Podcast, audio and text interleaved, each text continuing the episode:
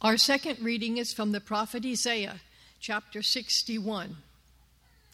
The Spirit of the Lord God is upon me, because the Lord has anointed me to bring good news to the poor. He has sent me to bind up the brokenhearted, to proclaim liberty to the captives, and the opening of the prison to those who are bound, to proclaim the year of the Lord's favor and the day of vengeance of our God, to comfort all who mourn, to grant to those who mourn in Zion, to give them a beautiful headdress instead of ashes the oil of gladness instead of mourning, the garment of praise instead of a faint spirit, that they may be called oaks of righteousness, the planting of the Lord, that he may be glorified. They shall build up the ancient ruins, they shall raise up the former devastations, they shall repair the ruined cities the devastations of many generations. Strangers shall stand and tend your flocks, foreigners shall be your plowmen and vine dressers. But you shall be called the priests of the Lord. They shall speak of you as the ministers of our God. You shall eat the wealth of the nations, and in their glory you shall boast. Instead of your shame, there shall be a double portion. Instead of dishonor, they shall rejoice in their lot. Therefore, in their land they shall possess a double portion. They shall have everlasting joy. For I, the Lord, love justice. I hate robbery and wrong. I will faithfully give them their recompense, and I will make an everlasting covenant with them. Their offspring shall be known among the nations, and their descendants in the midst of the peoples. All who see them shall acknowledge them, that they are an offspring the Lord has blessed. I will greatly rejoice in the Lord. My soul shall exult in my God, for he has clothed me with the garments of salvation. He has covered me with the robe of righteousness. As a bridegroom decks himself like a priest with a beautiful headdress, and as a bride adorns herself with her jewels. For as the earth brings forth its sprouts, and as a garden causes what is sown in it to sprout up, so the Lord God will cause righteousness and praise to sprout up before all the nations. The word of the Lord. as Christmas approaches, it's an exciting time of year, right? You know, especially when you're a kid, you get very excited about it. Um, I, I, remember, though, that at some point later on in my childhood years, more like teenage years, I realized the other joy of Christmas, which was the December 26th joy of returning things. You know, and especially once I could drive myself. And at some point in high school, 16, 17, I thought I had the system gamed. Here's what it was I figured I got a sweater that probably cost $50. And the next day after Christmas is when all the prices were slashed. So I was going to return the sweater and get like three things for the price of the sweater. And maybe even get the sweater again, just say I wanted it in a different color, right? And, and pretty quickly I learned that, that the retailers had actually caught on to this as well. So my $50 sweater by the day after Christmas was now worth only $5 on the return. And it was not worth returning at all. Some stores still have fantastic return policies. And this is one of those things that goes apart from Christmas just throughout the year. You know some of those stores, you're probably loyal to some of them because of their return policies. I remember being in college, going to REI, a mountain hardware type place, picking up a backpack, and four years later returning it saying, I didn't like it, and they gave me a new one. People have that same story about other stores, right? Um, I, I, remember um, my dad being faithful to Sears because at the time, if you bought an axe or a sledgehammer from Sears, and even if the wood handle broke, you could return it and get a new handle. I mean, you're using a sledgehammer and an axe, of course, the, eventually the thing's going to break. But Sears had this return policy that you could take it back and get a new axe handle. LL Bean, of course, has that famous return policy. You can exchange something for something else. And I remember visiting the Freeport, Maine store, and they had a picture um, up in the Freeport, Maine store of these old, tattered, like 20 year old, totally worn out hiking boots with a story on it about how the guy returned them to LL Bean and got a brand new pair. I know of a lady who went to Nordstrom and said, I think this watch was bought at Nordstrom. And they took it and exchanged it for another one. It's a brilliant marketing campaign. We love exchanges when they come back the way we want them to. We can return our old, get something new, return something broken. We don't like the size, it's not working quite right. It builds customer loyalty.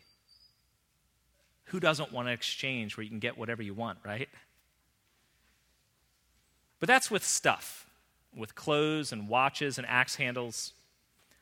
I think some of us would like to be able to do that in life as well. We'd like to be able to exchange our career, turn in our spouse, our family of origin.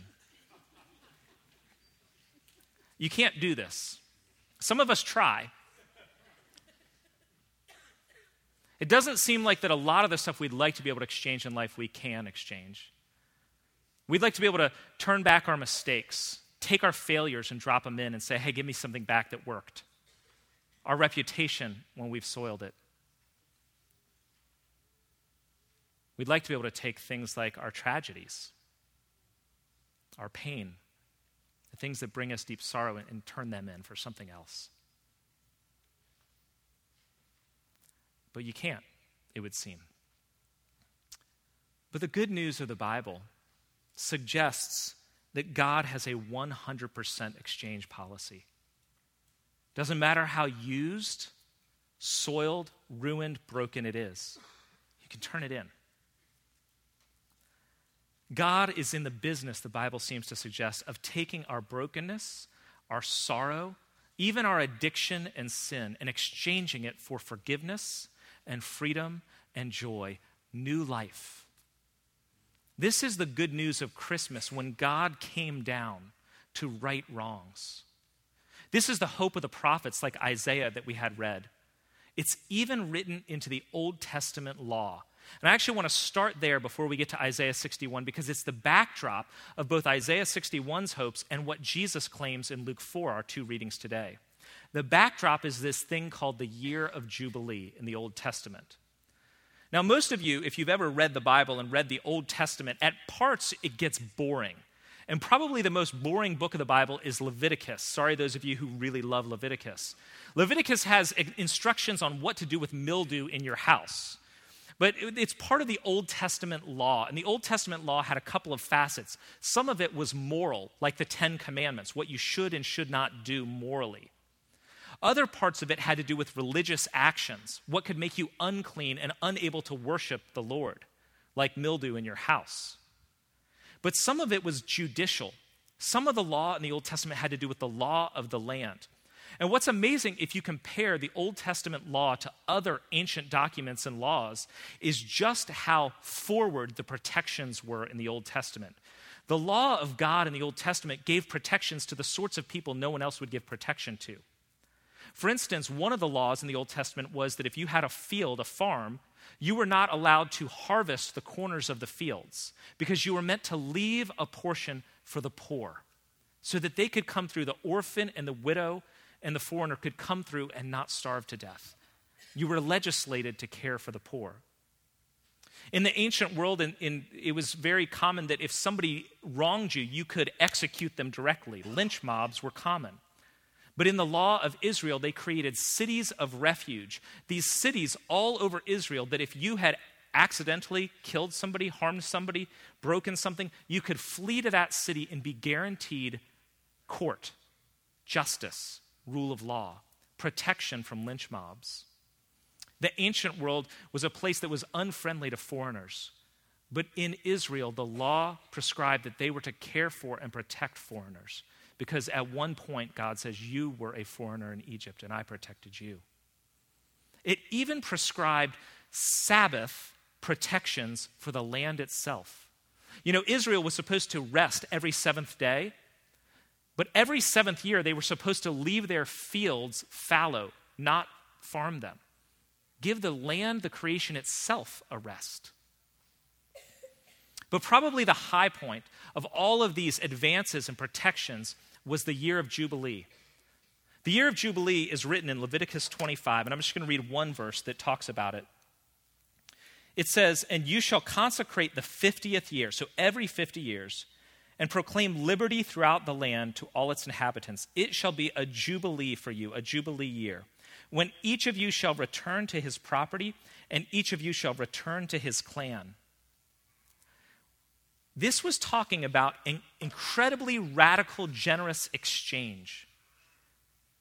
You would return to the land that you were born in, even if you had lost it through indebtedness.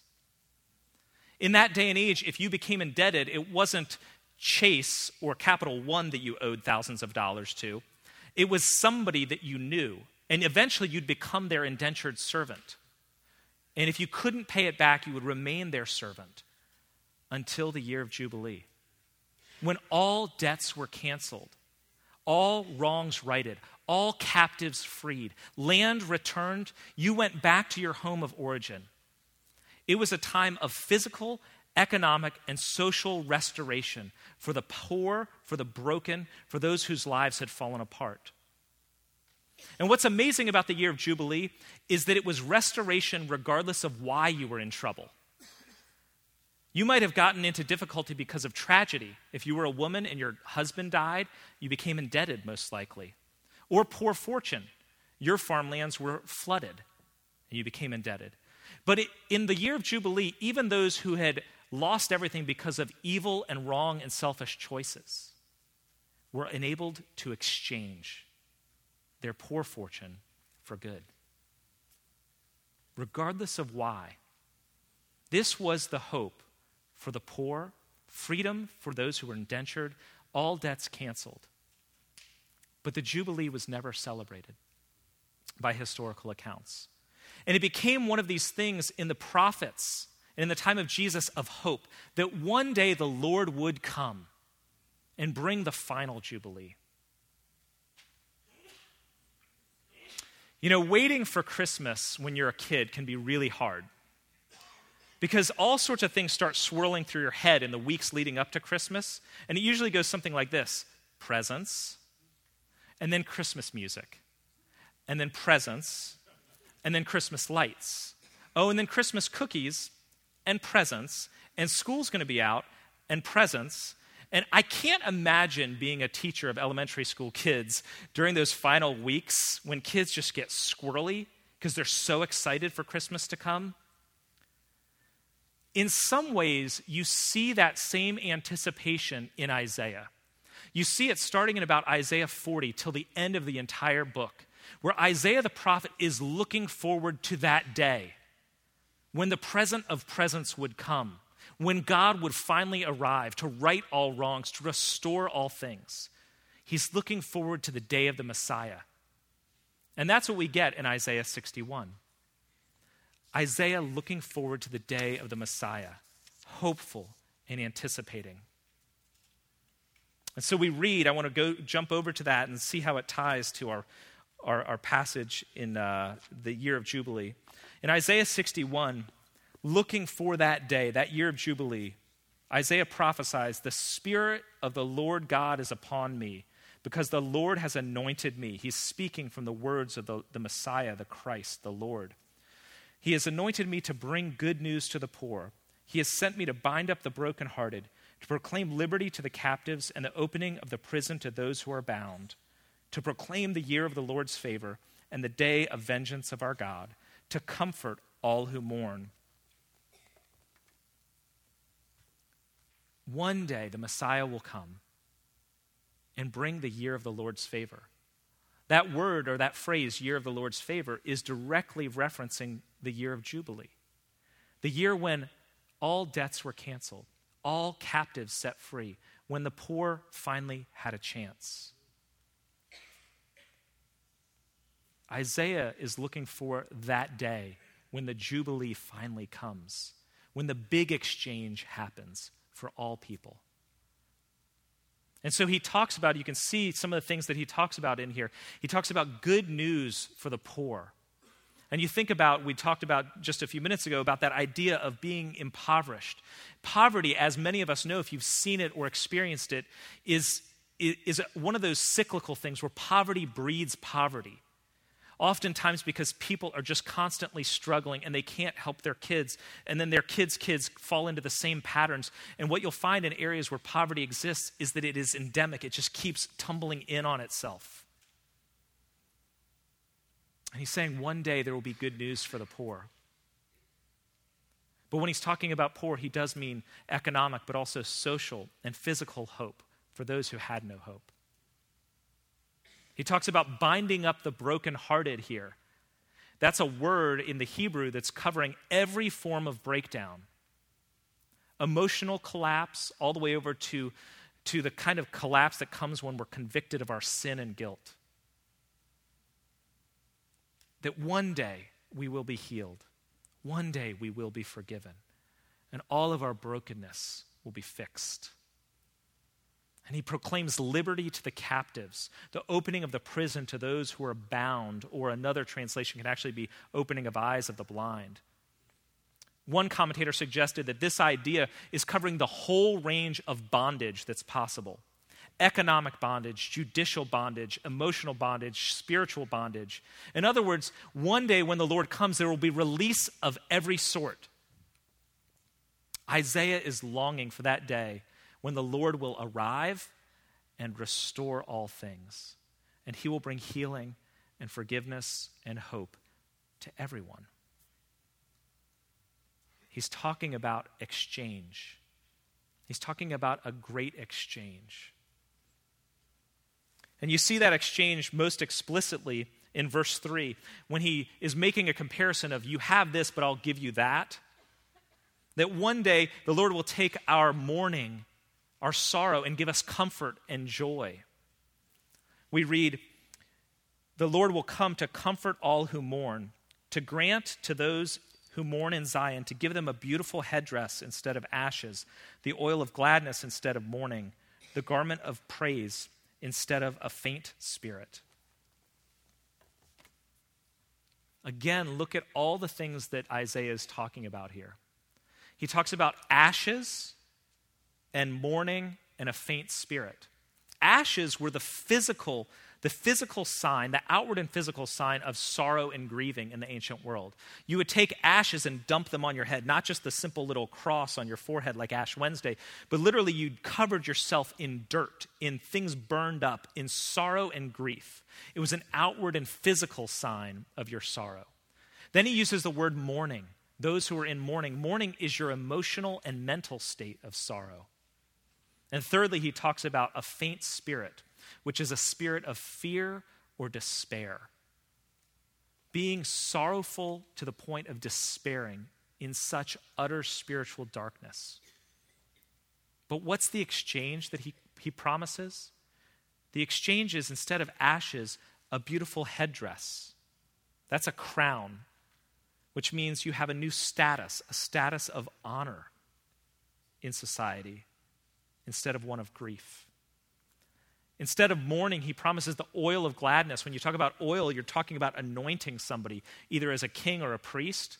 The idea being that instead of your mourning, your mental and emotional state of sorrow, it's now a new calling and direction of joy and gladness in your life. And instead of a faint spirit, it's a garment of praise. Instead of despair, it's you're, you're wearing celebration and worship. He's talking about exchanging our worst for his best. D.A. Carson, a New Testament scholar, talking about Isaiah 61, says metaphors from the economic, political, physical, and social realms were used by Isaiah in Isaiah 61 to express the expectation of the total reversal of fortunes of Israel with the arrival of God's kingdom. Reversal, hope, total exchange. If you read through Isaiah 61 and you can identify with it, what ends up happening is we begin to think about things like, I want this to happen in our world. And I want this to happen in my life. You know, we don't have to look very far to recognize that we live in a fallen world. If you're around the globe, you can be dealing with diseases that kill you or your kids, and there's no medicine, there's no medical care. In the US, we have great medical care, but there are diseases we cannot solve, and people that we love get sick. Around the globe, wars are fought over ethnic divisions and fighting, and even here in America, we deal with racial tensions and divisions. There's not a place of hope for many of the poor in the world. A number of us were at the International Justice Mission's benefit dinner this past week. IJM is one of our church's um, mission partners.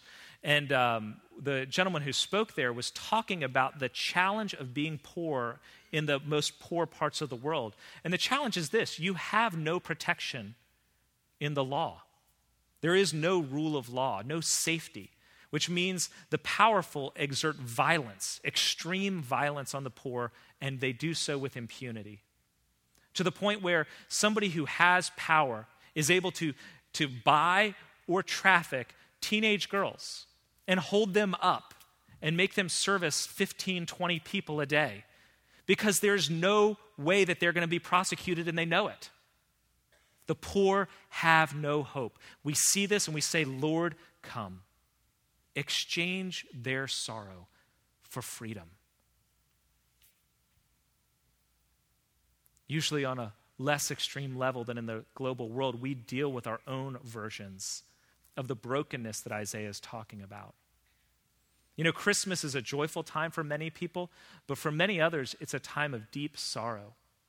If you've lost a parent or a spouse or a child, Christmas is just a reminder that they're gone. It's that season when you are thinking, oh, this was the song that he liked, or oh, we're making Christmas cookies, but she's not here. And so it can bring a deep, deep sorrow that is pushed against others who seem to be laughing all the time. We cycle in circles of fear and shame and addiction in our life that cycle of sin that spirals downward and we say, Will I ever be released from this? Isaiah seems to suggest that one day it will happen. But for some of us, we've dealt with seasons, or even now you're going through seasons of total collapse in life when everything seems to fall apart on top of itself. And I will say, seasons of total collapse are funny when it's Chevy Chase being Clark Griswold in Christmas Vacation. And you have one of these days where, or a couple of days where everything seems to fall apart. Like, you know, the, your in laws show up, the Christmas lights don't work, then Cousin Eddie rolls in, and then all of a sudden the entire Christmas tree gets burned up, and you don't get the Christmas bonus you thought you were going to have, and you go berserk. That's funny.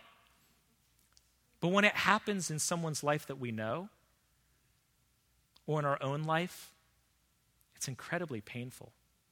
When you go through a season or a couple of years when one thing after the other just co- collapses in on you. I know of one person who's dealing with just being alone, no family or friends nearby, struggling financially, and constantly dealing with the next health issue. Another gentleman who not long ago lost his family, was losing his job, and then the very next thing, of course, it was his house that dealt with the destruction when nature came through. Everyone else's seemed to be fine. Why is it that some people, it feels like you just say, Not again, Lord? Why? Why, why them again? Sometimes in life, it can feel like you're walking around in a store looking for help and no one's there. Is there a return desk around here somewhere? I, I need to exchange something. Yeah, I need to exchange my life. I, this one's not working, it's totally broken. Ex- anywhere? Returns? And it just seems silent on the other end. And yet, into that very state, the prophet Isaiah declares the word of the Lord. And Jesus, 700 years later, takes it up. He takes up that promise, that prophecy of Isaiah, and he declares that he is the answer to all of the Old Testament and the prophets' longings and hopes for the righting of wrongs and the restoring of all things and the healing of the broken and the forgiveness of sinners and the release of the captives. In Luke chapter 4, Jesus gives his first sermon and the way he starts it is he goes to his hometown, to the synagogue in his hometown, and he opens up the scroll of Isaiah 61 and he reads before the people there. And he reads, The Spirit of the Lord is upon me because he has anointed me to proclaim good news to the poor. He has sent me to proclaim liberty to the captives and the recovering of sight to the blind, to set at liberty those who are oppressed, to proclaim the year of the Lord's favor. And then he sits down because in the ancient world, in that day and age, rabbis sat to preach or teach. And he preaches the shortest, most powerful sermon ever. He says one phrase Today, this scripture has been fulfilled in your hearing. Amen, done. Don't expect the same here. He's Jesus, he can get away with that. The claim that he's making is I am the Lord's anointed. I am God come to heal and free and restore, as Isaiah hoped. Jesus is inaugurating, kicking off the year of the Lord's favor, meaning not just one year of Jubilee, but a new era of God's reign. And think about what happens in Jesus' life. Throughout his years of ministry, Jesus is doing Isaiah 61 stuff.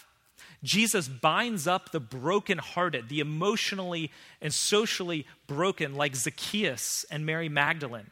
Jesus releases captives, spiritual captives, like the man that was filled with a legion of demons, or even Lazarus, who was bound captive in a tomb. Jesus goes around giving sight to the blind, and he brings all people out of darkness into God's light. Jesus comes to inaugurate this kingdom hope. But notice this about Jesus Jesus stops short. He's quoting Isaiah 61, verses 1 and 2, but he doesn't finish verse 2. What is the end of verse 2? It's not just to proclaim the year of the Lord's favor, it adds on, and the day of vengeance of our God. Has Jesus gone soft on us here?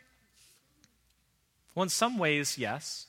Because he's saying, during this time that I am with you, I'm coming to bring release, freedom, inaugurate the year of the Lord's favor. But the day of vengeance of our God was something he also talked about. That one day we would all have to give account before God. The day of vengeance is going to come. But the reason he stopped short, I believe, is because he, he, he is the one who took the day of vengeance on himself. He's the one who bore the judgment we deserve. So he was able to come and say, Here's the year of the Lord's favor. The day of vengeance will fall on me. That's the great exchange. The great exchange that was done at the cross. Jesus takes our poverty, our bondage, our mourning, our brokenheartedness, and gives us his good news freedom, hope, and joy. It's what Isaiah 53 talks about just a few chapters earlier when the prophet declares that he was despised and rejected. He bore our griefs, and on him was laid the iniquity of us all. All of our sin and all the judgment that we deserve was laid on him.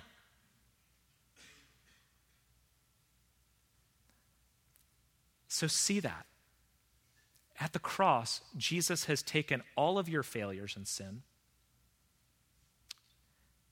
He's taken it upon himself, and he offers for you to be made right. Give him your bondage, your addiction, your anger control issues, your unforgiveness and bitterness, your fears. Give him your sin and guilt and shame. Let Jesus bear them and exchange them for freedom for forgiveness, for joy. How do you do it? Well, one thing that I saw in here that explains how to do it, it has to do with clothing. The metaphor of clothing is used two different times in Isaiah 61. In verse 3, he talks about a beautiful headdress, anointing oils of gladness, garments of praise. These are the things that are being exchanged through Jesus. But notice verse 10 I will greatly rejoice in the Lord. My soul will exalt in God. Why? Because He, God, has clothed me with the garments of salvation. He has covered me with the robe of righteousness. These things are gifts, and then God actually clothes us. Who needs to be dressed by somebody else? There's two kinds of people that do babies and the very sick. Little toddlers and babies need to be clothed by somebody else. And so do the very sick, the invalid. You want to experience freedom, the hope of Isaiah lived out in your life? You even want to become a Christian. To be a Christian is to realize that you're a helpless child and to admit that you're deathly ill, spiritually speaking. It's not to be strong, to accomplish, to do, to get yourself right, but it's to surrender. We need to be clothed.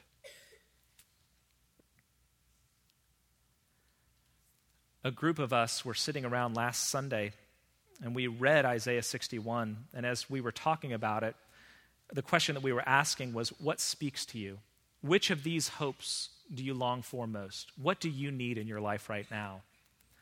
One guy pointed to verse 11, which talks about sprouting and garden, gardens growing, and he said, I'm looking forward to growth, and I want a season of growth in my life. Another guy pointed to verse 3, where there was the promise of becoming oaks of righteousness, and said, I, I want to find my firm foundation in the Lord, to be an oak of righteousness in the Lord. And two other guys talked about mourning M O U R N, mourning, sorrow and grief. One of them said in verse 3, looking at that, he said, I want to experience that gladness, praise, joy instead of my mourning. And even though it's been several years since I lost this family member, the constant ache is there the ache of losing someone close. You know, the reality is that the exchange that God promises may, for some people, be in part right now. But the hope of Christ crucified and risen, the hope of the second coming, the advent of the Lord, is that one day it will be full. Verse 7 says that all of these hopes are that they shall have an everlasting joy, an eternal hope, the joy of an eternal exchange.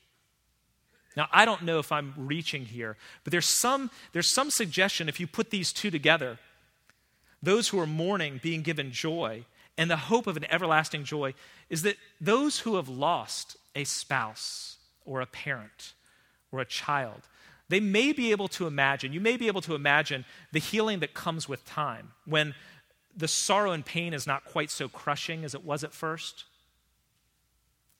But it's much harder to imagine complete joy, total gladness and celebration in the face of loss. But somehow in eternity, there seems to be a hint that even our greatest losses and pains will themselves be the place, the very source of our greatest joy. That at that place, God will meet us because He is a resurrecting and redeeming God, and He will exchange our deepest sorrows for His far greater joys. God's exchange policy does not run out, it is eternal. Now, we live in an already not yet kind of tension. Right now, we can experience the freedom and the joy and the hope of Jesus Christ when we, like a child, come to Him. But we're looking forward to that day when he will come and right all wrongs finally, when the eternal joys are ours for good. Until then, we do sing that song, O come, O come, Emmanuel. We're here in exile, set us free. We mourn here, bring us joy. Let's pray.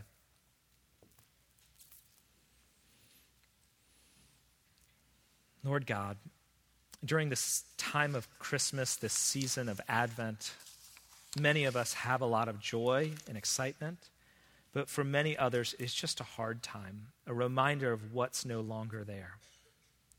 For some of us, it's even just the challenge of going through life recognizing that we are broken and life has not turned out as we wanted.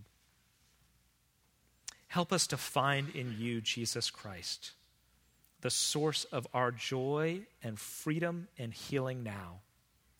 And give us a hope to trust that one day, one day when you come, Emmanuel, you will right all wrongs eternally. Give us that hope even now. Amen.